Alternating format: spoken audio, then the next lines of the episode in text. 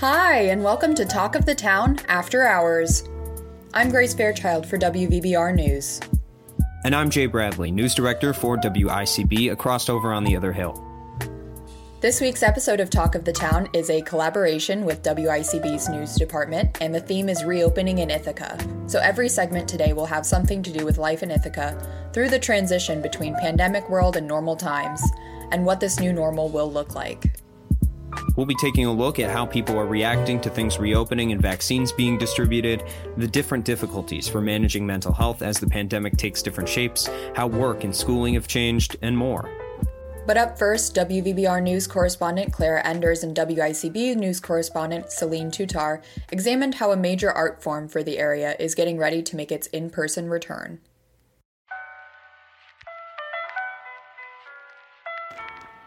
Summer is right around the corner, which means that local theaters are preparing to raise the curtain on another exciting season of local production. The Ithaca area is usually a hub for live events. From concerts to festivals, college gatherings, and more, something was always going on. Needless to say, that has been different over this last year. But with safety measures in place and vaccinations rolling out, some of these are gearing to make a comeback, and that includes live theater. Ithaca's different theater organizations and stages, after a year of mostly virtual performances, are now looking at a return to the in person theater, along with a creative mix of virtual options. I can't wait to go and sit in the audience. The arts have been in the national news lately, specifically regarding the complications with the Save Our Stages Act, a bill passed in December that was supposed to provide $16 billion in relief funding to arts organizations. The portal launched on April 8th and has been met with website issues ever since. It's now more important than ever to support the arts, especially local ones. But now that things are reopening, a full season is on its way.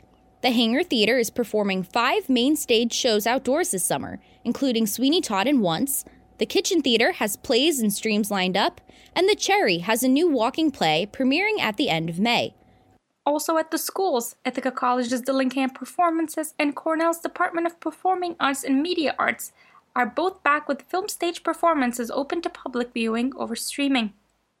To hear more about these upcoming shows, I sat down with the artistic director of The Hangar, Shirley Serotsky, and their managing director, RJ Levine, who told me about the adjustments they had to make to keep operating during the pandemic and how excited they are for reopenings to begin and I talked to Marissa Cordino, the connectivity associate and house manager of Kitchen Theater. She gave me some insights into how the transition into the pandemic has been for Kitchen and what they have in store for the upcoming summer. Both theaters had a rough patch when the pandemic first started. They had to pause their in person performances. For Hangar, the last performance with a full cast and audience was in December 2019, a production of A Christmas Carol. For Kitchen, it was Cry It Out, which they wrapped up right before the pandemic closed everything down. To keep up with the times, both companies switched to a different style virtual productions. Hangar held some main stage presentations, the kitchen did table reads, and both tried to make the most out of operating remotely. Shirley says that the Hangar held five different shows online this last year, plus a fully remote educational program that she says, despite being remote, was a good experience.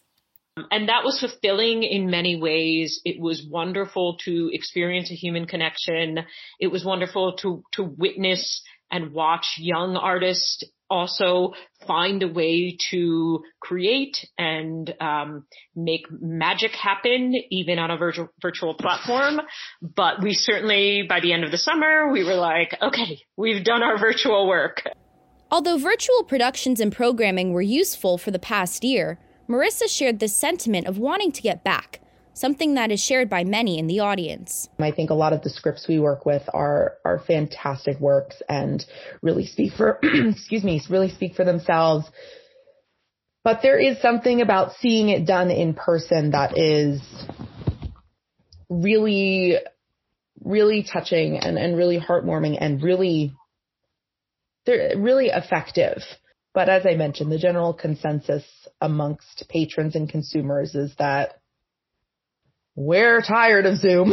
we want in person. We want to experience the story in real time and see the expressions on the actors' faces in person.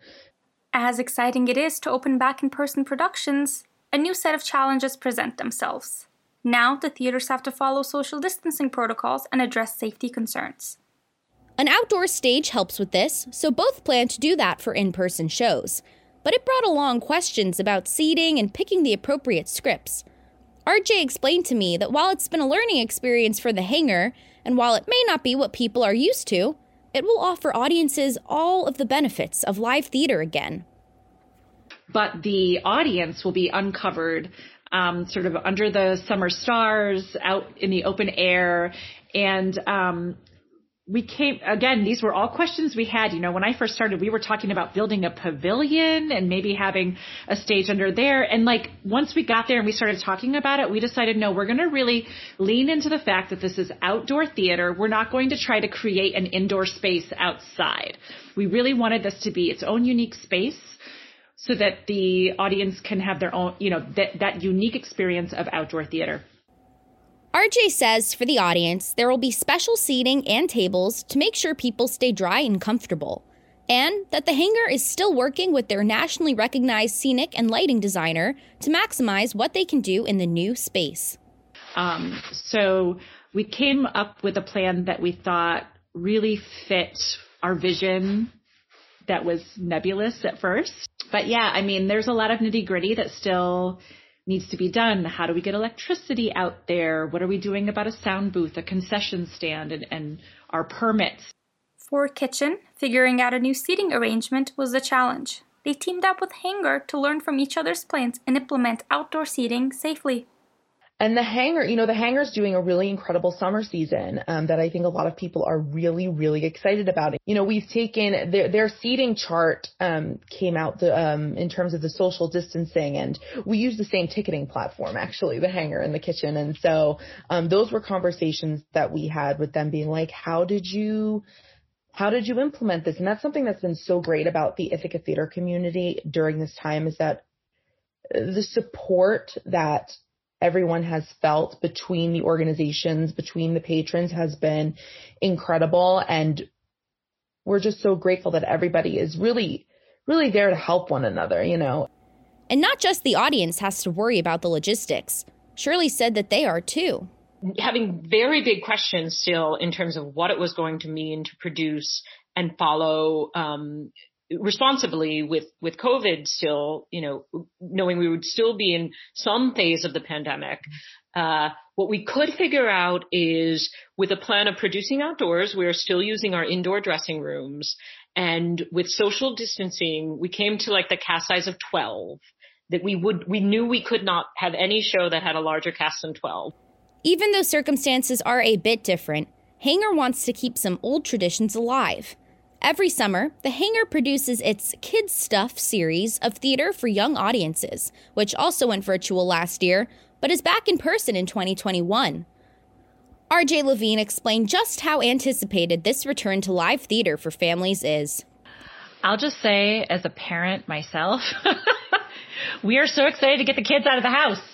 Um, no, but honestly, the uh, the no, but really, really, honestly, I I think it's going to be a great.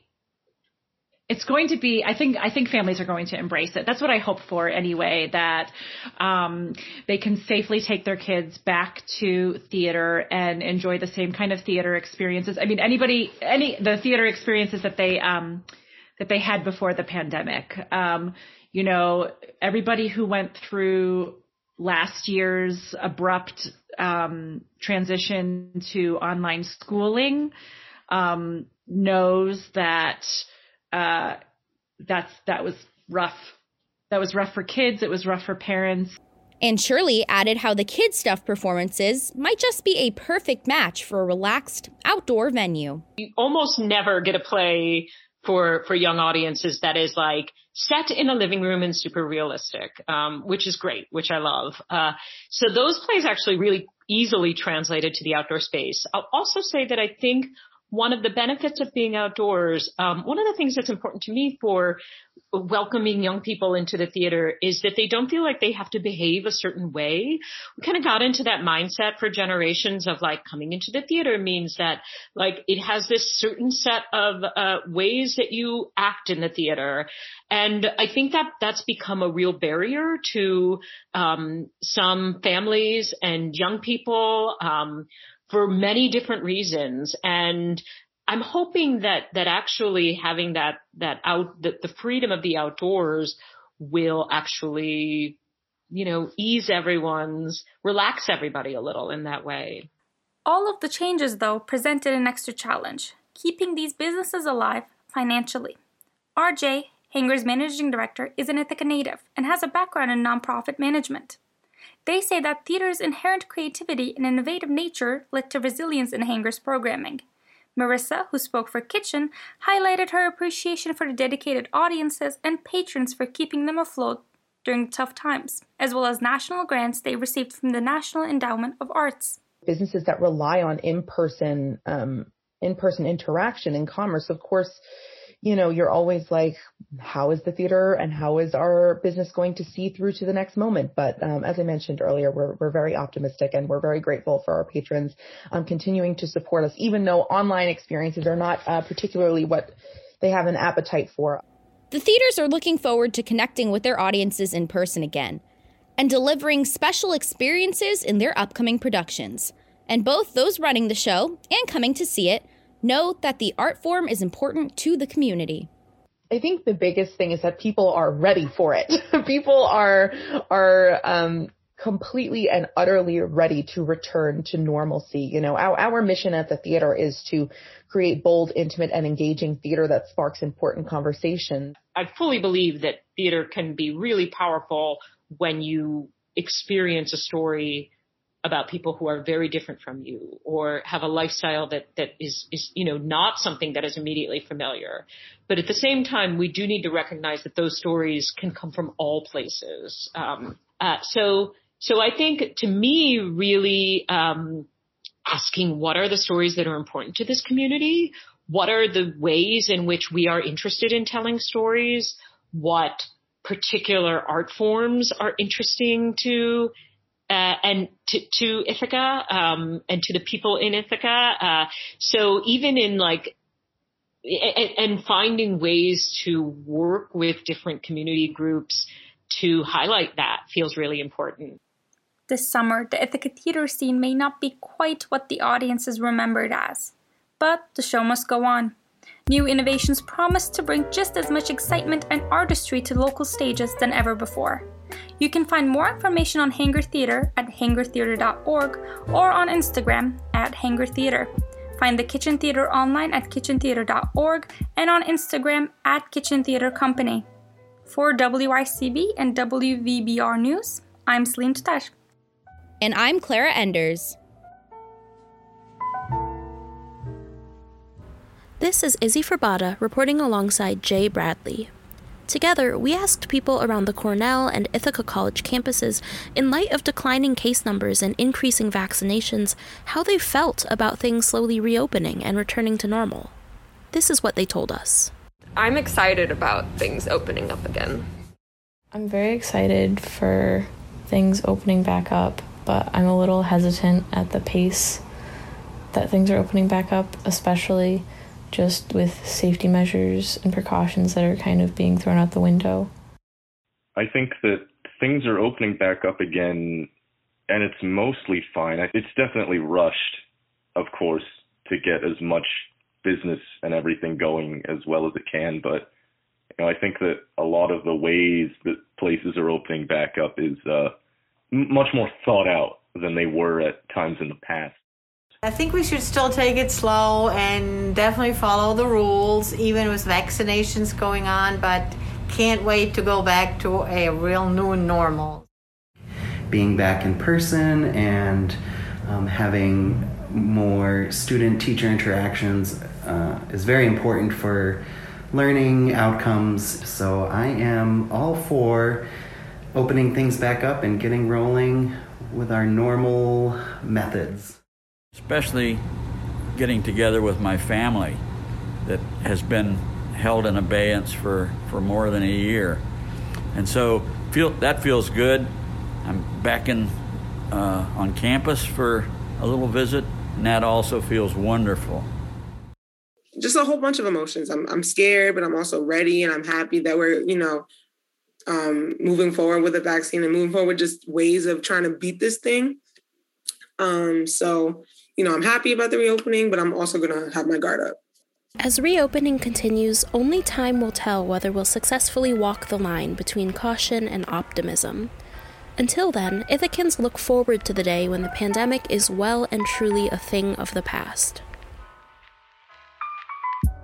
With things opening up again, though, situations have changed for many people. Even with schools back in person and businesses and events opening up again, many people are still facing mental health issues. WICB news correspondents Christian Maitre, Himadri Seth, and I took a hard look at how the pandemic has impacted mental health and how it will continue to change through reopening.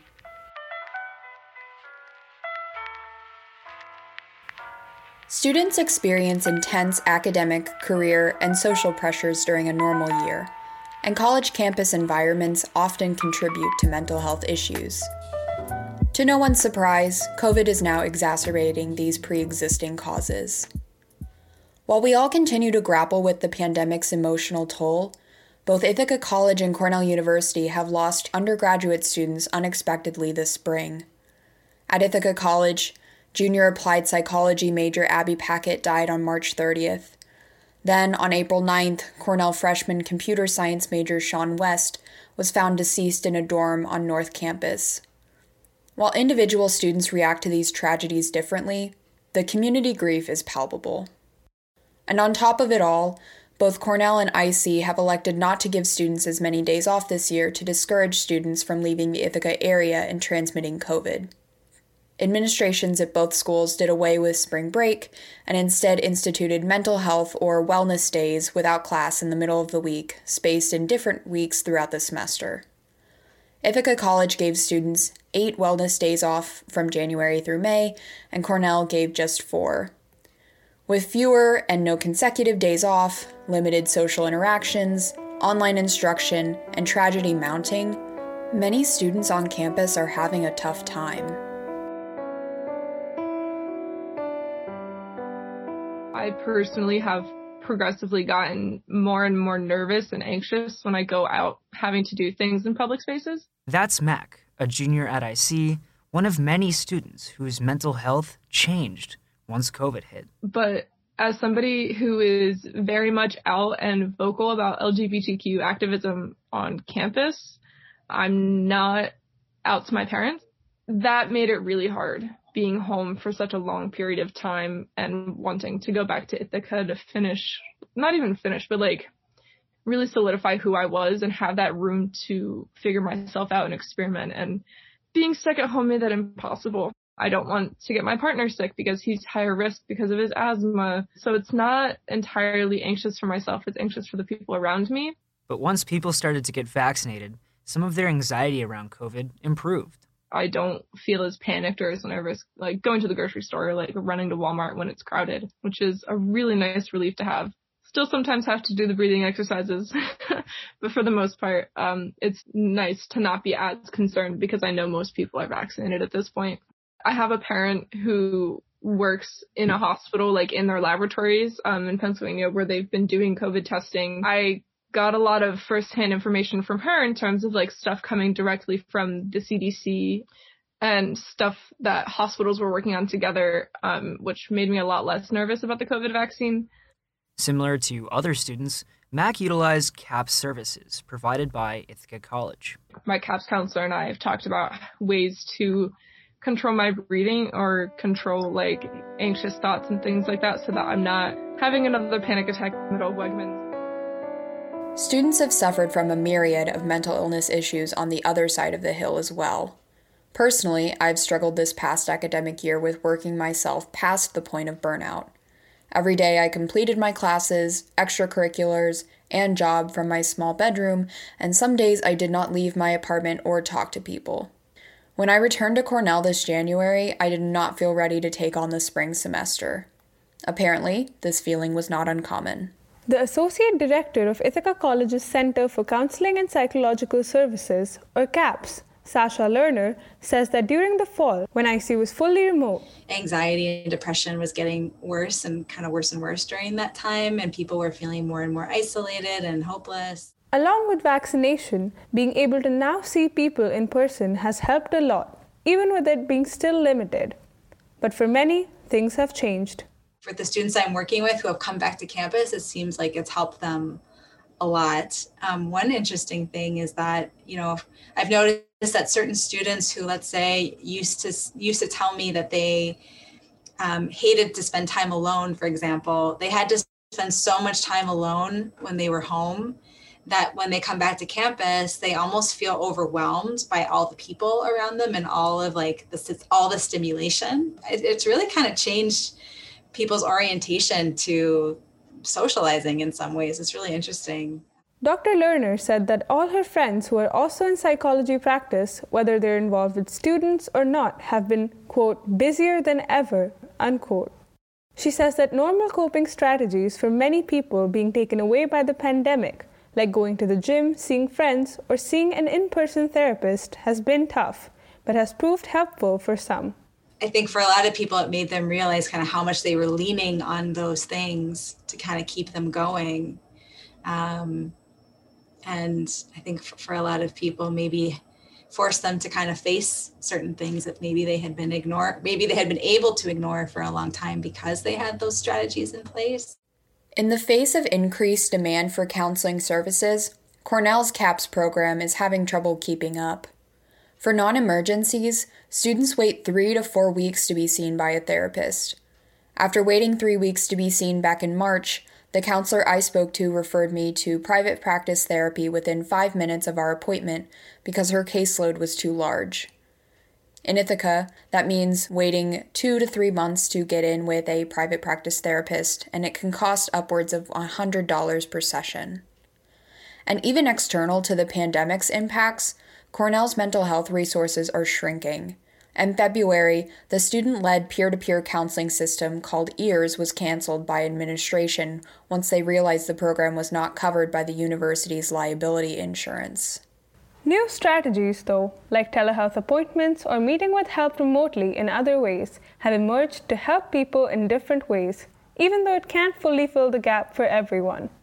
Ithaca College's CAPS is still remote, but is looking to be back in person in fall. I think most of the students have adapted really well to it. Um, you know, I think when you're on Zoom all day long for classes and then you're on Zoom for therapy, it probably starts to get a little bit old and a little bit much. But um, I think most students have adapted really well. And I, I haven't really asked a lot of students that I'm seeing, like, how would you feel if, if we kept seeing each other on telehealth? But um, I think there's like a good portion of people who would really like to be back in person. And I think there's some that wouldn't mind staying online because it's kind of convenient. Like you don't have like you don't have to worry about the travel time and you can you can kind of do it from anywhere on campus if as long as you feel like you have some privacy and um, it's very it's very accessible in that way. Cornell's CAP services have gone virtual as well, but administration has also gotten creative with stress relief strategies. In the days following the death of freshman Sean West, Vice Provost Lisa Nishii announced that students would be able to drop any course without a withdrawal transcript mark until May 14th. And while this relieves some amount of immediate academic pressure, the pandemic's impacts on mental health still remain. Dr. Lerner said that the biggest problem she thinks most students are facing right now is being overwhelmed with everything going on, from their personal lives to the world and politics. But she feels hopeful as more get vaccinated. And feeling like more hopeful about the future and like, you know, some some jobs are going back to in person and getting ready and coming back to campus in person and um, I don't know, there's it's start it's starting to feel like people are able to feel hopeful again. Whereas I feel like a year ago everyone was very afraid to be hopeful because they didn't want to be disappointed and they kept getting disappointed. Um, so that makes me feel more hopeful too for them. If you or a loved one are experiencing struggles with mental health, Dr. Lerner says try to be aware of like what your own personal uh, kind of signs are for when you, for when you know that you're not doing well. I think we all have our own kind of markers of what tells us like, oh, okay, I'm I'm starting to kind of slip and slide here.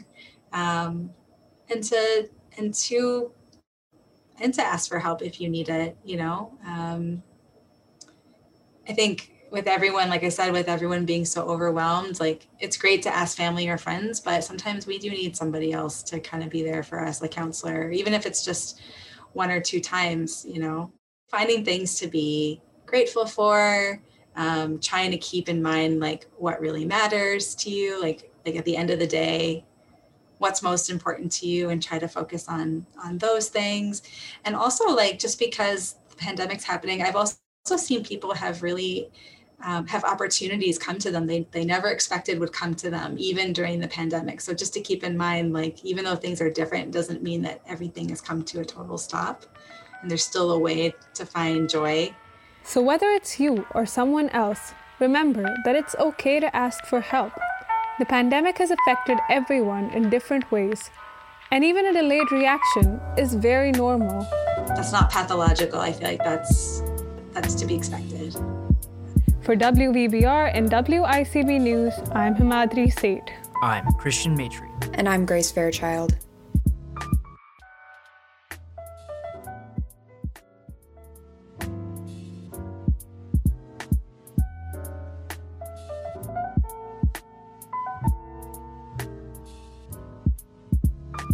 Companies and schools across the world have been forced to experiment with new strategies and practices to make sure that workers, customers, and students feel safe during the pandemic.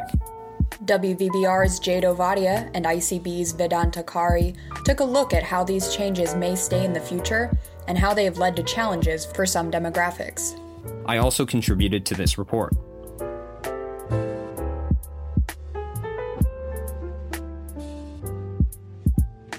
This last year was unlike any before. With COVID 19 pushing things remotely, we've seen so many types of work change drastically. From schoolwork to meetings, work has changed for so many people and will lead to changes and impacts that we'll see even after COVID is gone. But the impact of the pandemic has been uneven. While some people are benefiting from more flexibility, other groups are facing new shortfalls and challenges. All the inequalities come up even more when you have a disaster such as Katrina, you know, or in this case, a pandemic. This is when the inequalities actually show. Similar with socioeconomic status, with race, gender. You also have to add that, you know, you might have parents that are also have children with special needs. That's Dr. Peña-Shaff, a psychology professor at Ithaca College. Previously, she worked as a special education teacher and has a PhD in educational psychology from Cornell University. Not only in terms of special needs, but even with healthcare. Uh, basically, most of the medical offices were also closed for the longest time. So children miss on checkups and treatments and, and things that they really needed. Women and children have faced unique challenges during the pandemic. Having to act as caretakers in this new environment without any outside help has been hard. According to the Bureau of Labor Statistics, nearly 1.8 million men have left the job market since the onset of the pandemic. But for women, that number was 2.5 million. Women, and even more so women of color, have borne the brunt of the pandemic because they are disproportionately in these frontline essential jobs that I just mentioned and are disproportionately responsible for childcare and elder care. That's Professor Rosemary Batt, a professor in human resource studies and international and comparative labor at Cornell University's ILR School. She says that women dropping out of the workforce is something of great concern. Because the research shows that people who have long-term bouts of unemployment have a much harder time returning to the labor um, workforce and also may never recover in terms of their lifelong earnings. She adds that there are many policies, like those pitched by the Society for Human Resource Management and the Working Families Party that can help and support these displaced workers. She says this could include rehauling the ways leaves from work are handled and changing hiring practices. Plus, something we've started to see more of in the advent of remote work. Hours and schedule flexibility based on workers' needs rather than management's are really, really important. More so in the pandemic because women have to now juggle childcare much more. They have children at home. They have elders who may be sick. So all of those demands have exploded and they need flexibility um, on their own terms. And management is not, mm, that's a kind of more invisible issue that often managers don't agree with. It's like, well, we have a job to be done. We've got to get it done. You've got to be here at work or you've got to be at home at working and do not feel that flexibility is important. Not only is flexibility crucial for these workers who now have to balance their work and home life in the same space, but national policies like paid sick leave and family leave are also key. Paid sick leave, paid family leave, better predictable scheduling, stable hours of work and scheduling.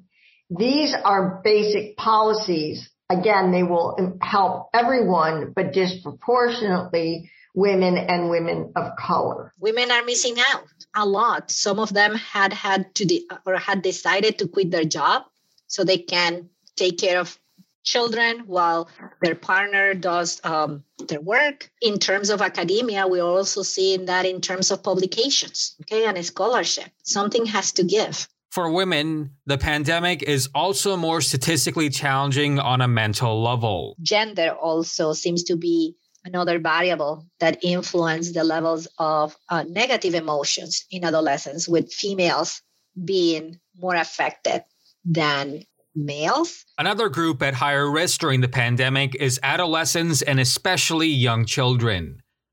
Last December, I found out that my cousin is attending kindergarten on Zoom, and although she loves her Zoom classes, this is a complete 180 from my elementary school days. So when I found out, I couldn't help but wonder how this upcoming generation is going to cope with spending their primary years indoors on Zoom and what the ramifications are for kids once they exit this pandemic. I think that maybe those younger children are the ones that, and this is just speculation, but might not suffer as much as older children, mostly if they can spend time with their caregivers and they have that interaction. If anything we're going to see that that attachment might actually be even stronger because parents might be able to spend more time with their children. However there's also other sorts of variables that we have to keep in mind there too because we also have to consider parents levels of stress and being now full-time caregivers. A proposed solution is childcare reform but not everyone is on board. In biden's recent proposals on uh, massive funding for infrastructure. There are a lot of um, more conservative people who say, well, childcare is not infrastructure. Childcare is essential social infrastructure that really helps employers because if you get subsidized and available and safe childcare for working people, employers will benefit absenteeism rates will go down, Uh, productivity will go up, predictability, all of the things that employers want.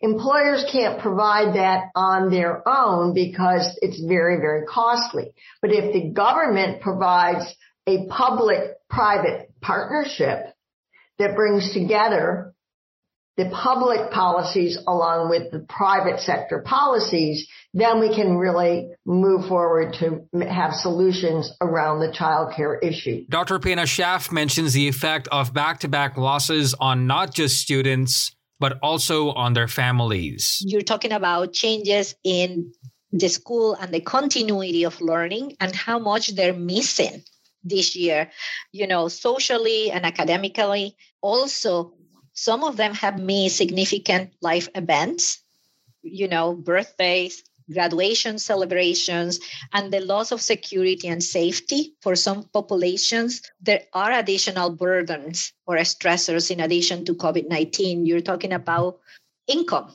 and access to resources, but also all the racist issues that had been going on. When you're thinking about family experience with loss, you know, we can talk about the love, loss of caregiver, of, of people we love, but also maybe the loss of employment. With the vaccination drive going strong and reopening looking like a possibility on the horizon, things might be closer than ever in the past year to going back to quote unquote normal. But the lack of adequate policy intervention and of accommodations within individual firms for their employees has only come to show that there is still a lot of work to be done to ensure equal and fair treatment of workers. For WVBR and WICB News, I'm Vedanta Kari. And I'm Jade Ovadia. Now that vaccines are open to all adults in the US, many are hopeful that this will finally be the last push to get everything open again safely. I've been fascinated by the different ways that people have gotten vaccinated, so I went and collected a few stories.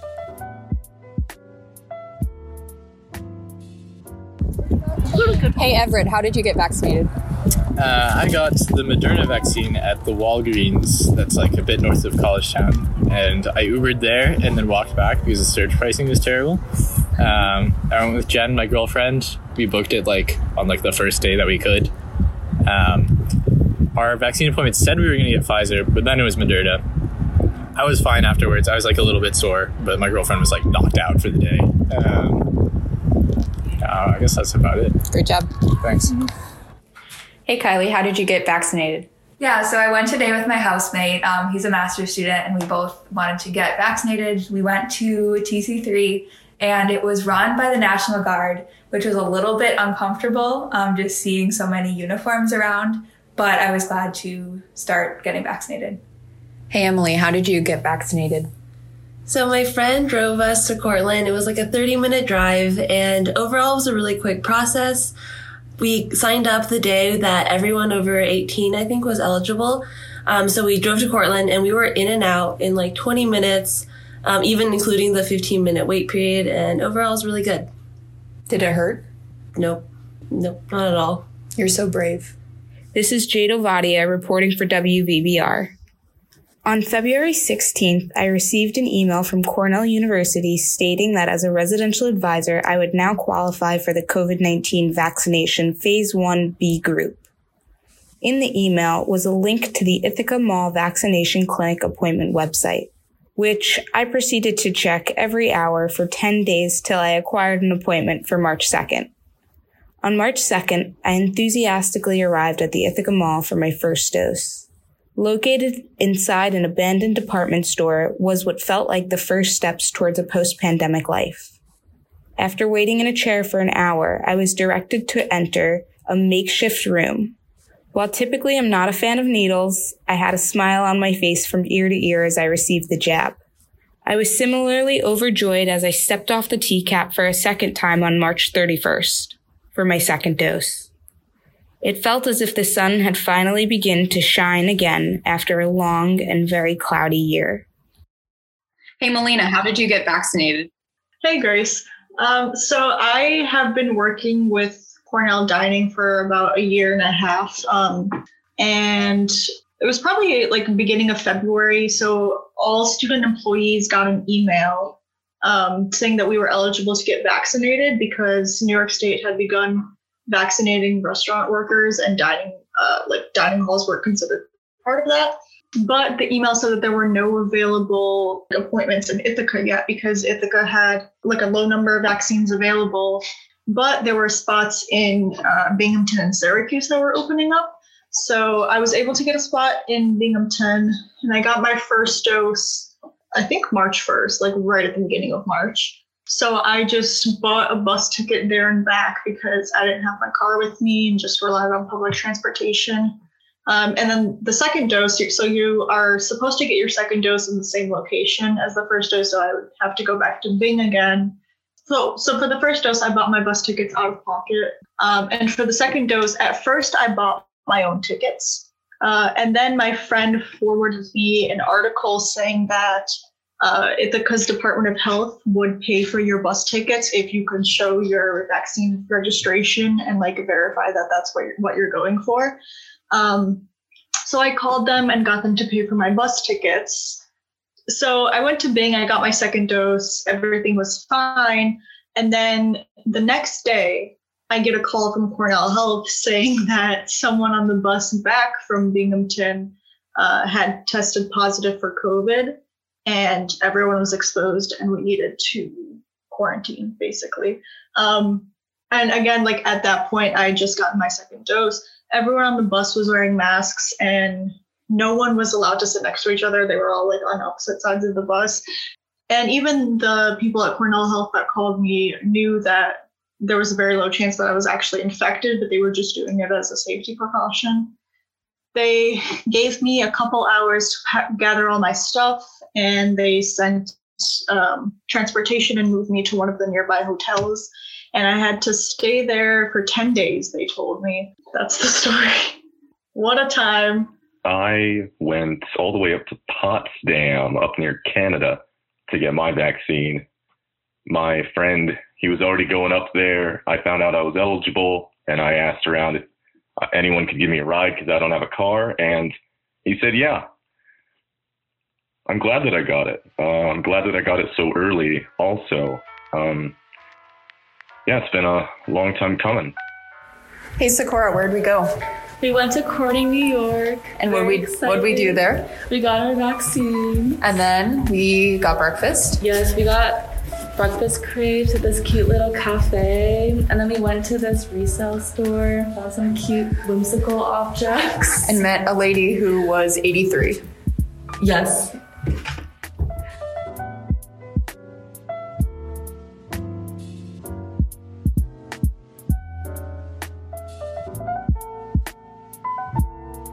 Our last segment about reopening in Ithaca is about the return of sports to Cornell and Ithaca College. We'll hear from Michael Farku, graciously on loan to us from WVBR Sports, and Michael Memis from WICB. And earlier, I sat down with Zach Tucker, a sophomore on Cornell's men's hockey team. Sports don't only entertain us, but they empower us, they challenge us, and they bring us together. And this importance is not lost, uh, despite our current situation of mass and distancing. There is still hope. And that was the focus of conversation that began with us talking about the difficulties of finding out that this season was canceled. Come listen on our conversation. I remember that day, I believe it was November, like really, really well. You know, it's something like we really didn't want to have happen. Really disappointed just because we knew like how much success we had last year, and we um, most of the guys were coming back. We lost three seniors, so and we had a strong freshman class come in, so we knew like, hey, like we could really, if we got the chance, to do the same thing again this year, right? So it was really, really disappointing. Um, and I think all the guys that are here right now have kind of just used that as motivation to, you know, work hard every day and hopefully get back to that that point. Yeah, no, I'm I'm glad to hear that. I know there's been a, a, few announcements with the guys who won't be able to return, who who are seniors and so on. Have have you kept in touch with any of the guys who have decided to, um, you know, either graduated last semester or or, or last uh, last spring and are now playing uh, in like the ECHL or AHL? Yeah, I mean, uh, like Tristan Mullin scored last night, actually his first AHL goal. So um, he had grad transferred um, last semester Vermont to you know give himself a chance to sign a contract, which was I'm super happy for him. He's a great guy. Um, like couldn't happen to a better person. So he's kind of one example of of that happening. And then you know Yanni Kaldis and Jeff Malott are both in the NHL, doing really good things right now. So it's obviously cool when like you play with guys and you get in the locker room every day. Um, you get the chance to like practice and play beside them, and then see them go into the pro ranks, right, and do um, really great things. And they're both ripping it up with their respective teams. Did they have any like advice with regards to that, or have any moments with regards to the outlook on on all this and cancellation and difficulty, or did they have or maybe Coach Schafer? Yeah, the coaching staff's been like really, really positive. Um, we've been fortunate that like we've been out there skating with them um, every day. So anytime you can work with, you know, Coach Schafer, who's been around for a long time, like knows what he's talking about, such a great hockey mind. Um, as well with um, Ben Syer and Sean Flanagan, just really good like assistant coaches who know like so much about the game and like every day is a great learning experience, right? Um, so as a freshman to sophomore, like transitions pretty tough because um, you go from trying to figure it out your freshman year, understand the systems, understand like your role in the team, and then sophomore year, um, you know, you want to make as big of an impact. And that was kind of disappointing, but just kind of being able to get on the ice every day with them, like work out and um, you know, just work on skills. They've been really encouraging, keeping it really positive. So it's been it's been nice to have them around, um, and we're fortunate enough to have them be able to skate with them every day. Cornell is a top academic school. Um, so during this time, were you able to have practices and and still get some hockey in? And at the beginning, where it's mostly just like workout sessions, has, has your appreciation for hockey changed at all um, with regards Yeah. to how valuable it can be? you always kind of take we like last year especially just took for granted you know going to the rink every day um, you know preparing monday to thursday for the friday saturday games and this year is just so much different um, you really i think it people who love the game of hockey were able to um, you know take this time and work on their skills which our team has done. I mean like every guy in the room like loves showing up to the rink every day. We have a great culture on the team. Guys like hanging out with each other. You know we like kind of pushing each other in practice. You know we get a couple couple extra shots here and there to keep it interesting. But um like you really have to love hockey to to be in the position that that we are in right now. Um yeah it's it's it's a, it's an interesting position to be in I'll, I'll I'll say that but it's been fun just kind of doing like individual skill stuff um and just work on yourself um and just trying to push yourself every day and like work on the individual skills um, from that perspective I think for all of us, we've kind of found different ways. We've seen we've taken some things for granted, but um, you know, speaking of, or I talked about obviously the success of the the team last year. Um, every year it seems to be you know some dominance at home ice, and I think there's a big part of that, obviously, to the players, but as well the having such a committed crowd as like the Lynah Faithful. What is it like, you know, being a player and playing in such a in front of such a committed and, and dedicated crowd? it's it uh, it makes such like a world of difference like being at home at Lynah. On my visit, um, I came and I watched us play Princeton, and I knew like right then and there like I have to play at this school. Like I need to be in front of like this atmosphere night in and night out. When like we're walking down from the tunnel, you can hear like the band playing. You can kind of like just feel like how much momentum and just like the atmosphere. Like it's it, it, the first time I experienced it was special. Um, and I, I, I mean, every, every guy talks about it. Like when we're at the rink every day, like, man, like we can't wait to like get back out and like have the fans there. Because when that place is like rocking, like it was against like Harvard, and you know we had a lot of sellouts last year. Like it's just like such a huge momentum boost for us. Um, because we see like everyone's into it, and we're like, man, like we got to like score like the next goal and like get a win for for everyone involved. we'll hopefully be able to get back to you guys playing um, this fall. And what are some of the things, maybe not quite obvious, that you're looking forward to getting back to? Yeah, I think like the like number one we just kind of touched on is like the fans. Like walking down the tunnel is it's such like a special feeling. Um, so like the first thing, just being back at Lynah. Um, and just like playing games again. Um, like it's such like a big piece. Like you grow up like playing hockey, like every winter, like you're at the rank practicing, but then like you work the weekends so you can go like win games and like score goals and um, have fun out there. So obviously like playing the games will be like another big part of it. Um, and kind of just like a like an aspect I think like people like don't maybe realize is just like the Thursday nights like getting ready for games. Like we all have like our routines. Like last year, like some guys would, you know, like have dinner together. Some guys would just like, you know, take their time, like call their parents and um like the Thursday nights, like the Friday mornings before the games is something like I'm really looking forward to and just kind of like that feeling like that like gut feeling you have, like you're like so pent up with nerves and like I said, you get the rink, like that'll go away. Um, those kind of the three things, like just like the fans, um, you know, playing games and then just kind of game day, game day routines, I guess, be another thing I'm looking forward to. Thank you, Zach. And as we all wait for the coming months to when we can finally cheer on Cornell athletes again, it's exciting to announce that Ithaca College has already returned to its spring sports, further brightening the light at the end of the tunnel, which is this post pandemic world. Here's a segment of reporter Michael Memis's interview with tennis coach Chris Hayes of Ithaca College. Okay. Well, uh, hi, Coach Hayes. Um, but I guess how did it feel doing a game for these teams? you know it's just a great to be back out competing you know as you know as a team especially for the women this being our first match in over a year uh you, you know we performed i thought we performed well you know we handled handled ourselves well out there and uh it was just really nice you know being back and playing and playing another team and not just playing ourselves What would you say the biggest obstacle for the team in the Liberty League is? The competition is is thick right now. Um, but Skidmore's the best team in the conference.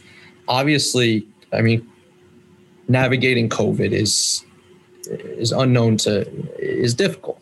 You know, for for everybody, for all parties involved. All it takes is you know one one mistake or one case, and you know it, it can it can blow up in your face. But uh, all you can do is take it day by day, and whatever obstacles come come with it, you know, you just you deal with it and you you move forward. Uh, now, speaking of COVID, I know it's led to a shortened schedule and you also not being able to play in the fall. Um, does that kind of how affect how you've approached this season? Yeah, ab- absolutely. I mean, not having a fall season and like our off-season strength and conditioning program has definitely affected um, our our play. Um, I'm just looking forward to you know whenever COVID ends. um, that way we can you know we can get back to a normal season. You know, I've got my I've got my schedule for next year. You know, more or less finalized, and you know I'm really excited about it. But you know, hopefully all of this, uh, you know, hopefully I'll be able to execute it as, as well. So I'm really just I'm excited for the future of of the men's and the women's programs and just get you know just grinding out this this semester. From WICB and WVBR News, I'm Michael Farku.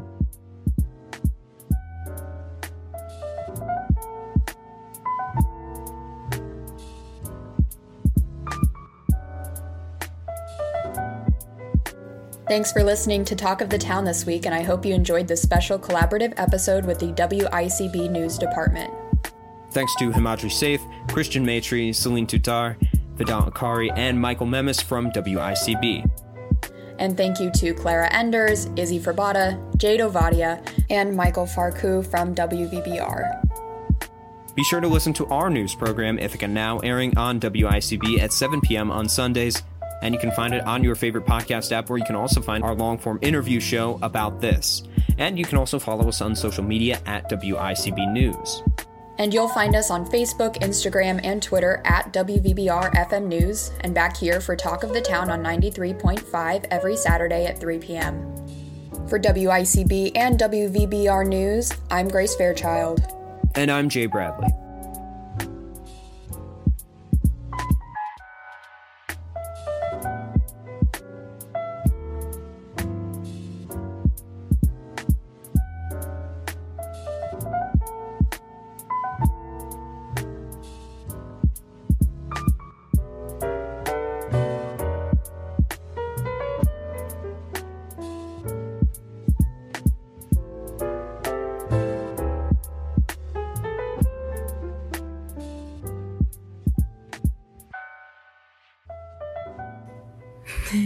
Hey, Emily, how did you get vaccinated? Come back here. I. I have to write up a script.